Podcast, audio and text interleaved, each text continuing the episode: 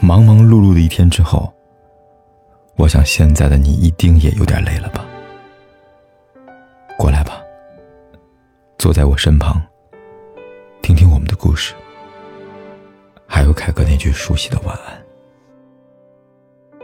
也可以在手机的微信里搜索“凯子”，凯旋的凯，紫色的紫，等待每一位朋友来分享属于我们的故事。以前，很小的一件事情都要发朋友圈。经历过很多千回百转，最终没有发出去的欲言又止。现在呢，大事小事都会一个人消化了，不轻易的把伤疤撕开揭示于人前。以前哪怕自己委屈卑微，也还是会费尽心力的去挽留和一个人的关系。后来明白了，不强求。才是人生的常态吧。该走的留不住，宁可一个人洒脱的活。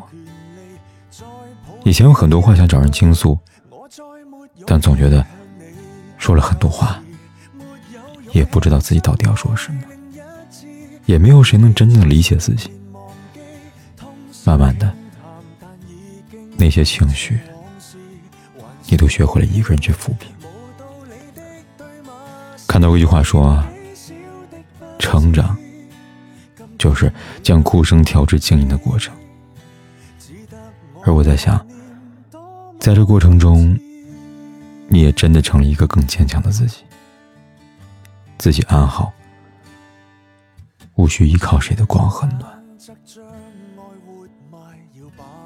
开个猜到，你经常有很多话是不能对朋友讲的，也不能发在朋友圈的。那不如来告诉我吧，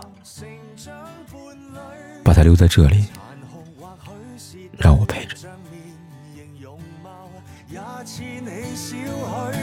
我再没勇气向你讲旧事，没有勇气相爱另一次，为你将睡眠忘记，通宵倾谈，但已经顿成往事，还是记起无道理的对骂，是年纪小的不知，今天你能忘记？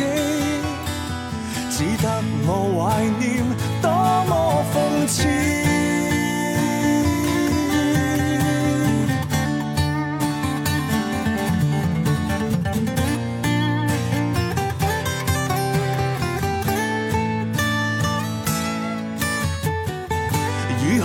何逃避这恋爱故事？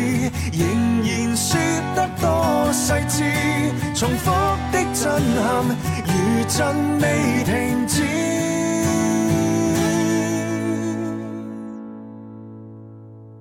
我再没勇气向你讲旧事，没有勇气相爱另一次，为你将睡眠忘记，通宵倾谈，但已经顿成往事，还是记起无道理的对骂，是年纪小的不知，今天再回头看。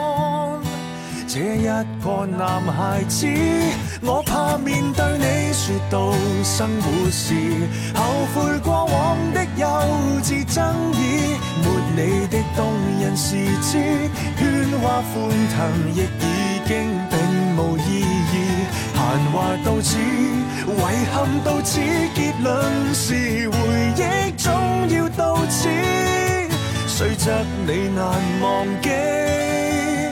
这恋爱为乜终须弃置。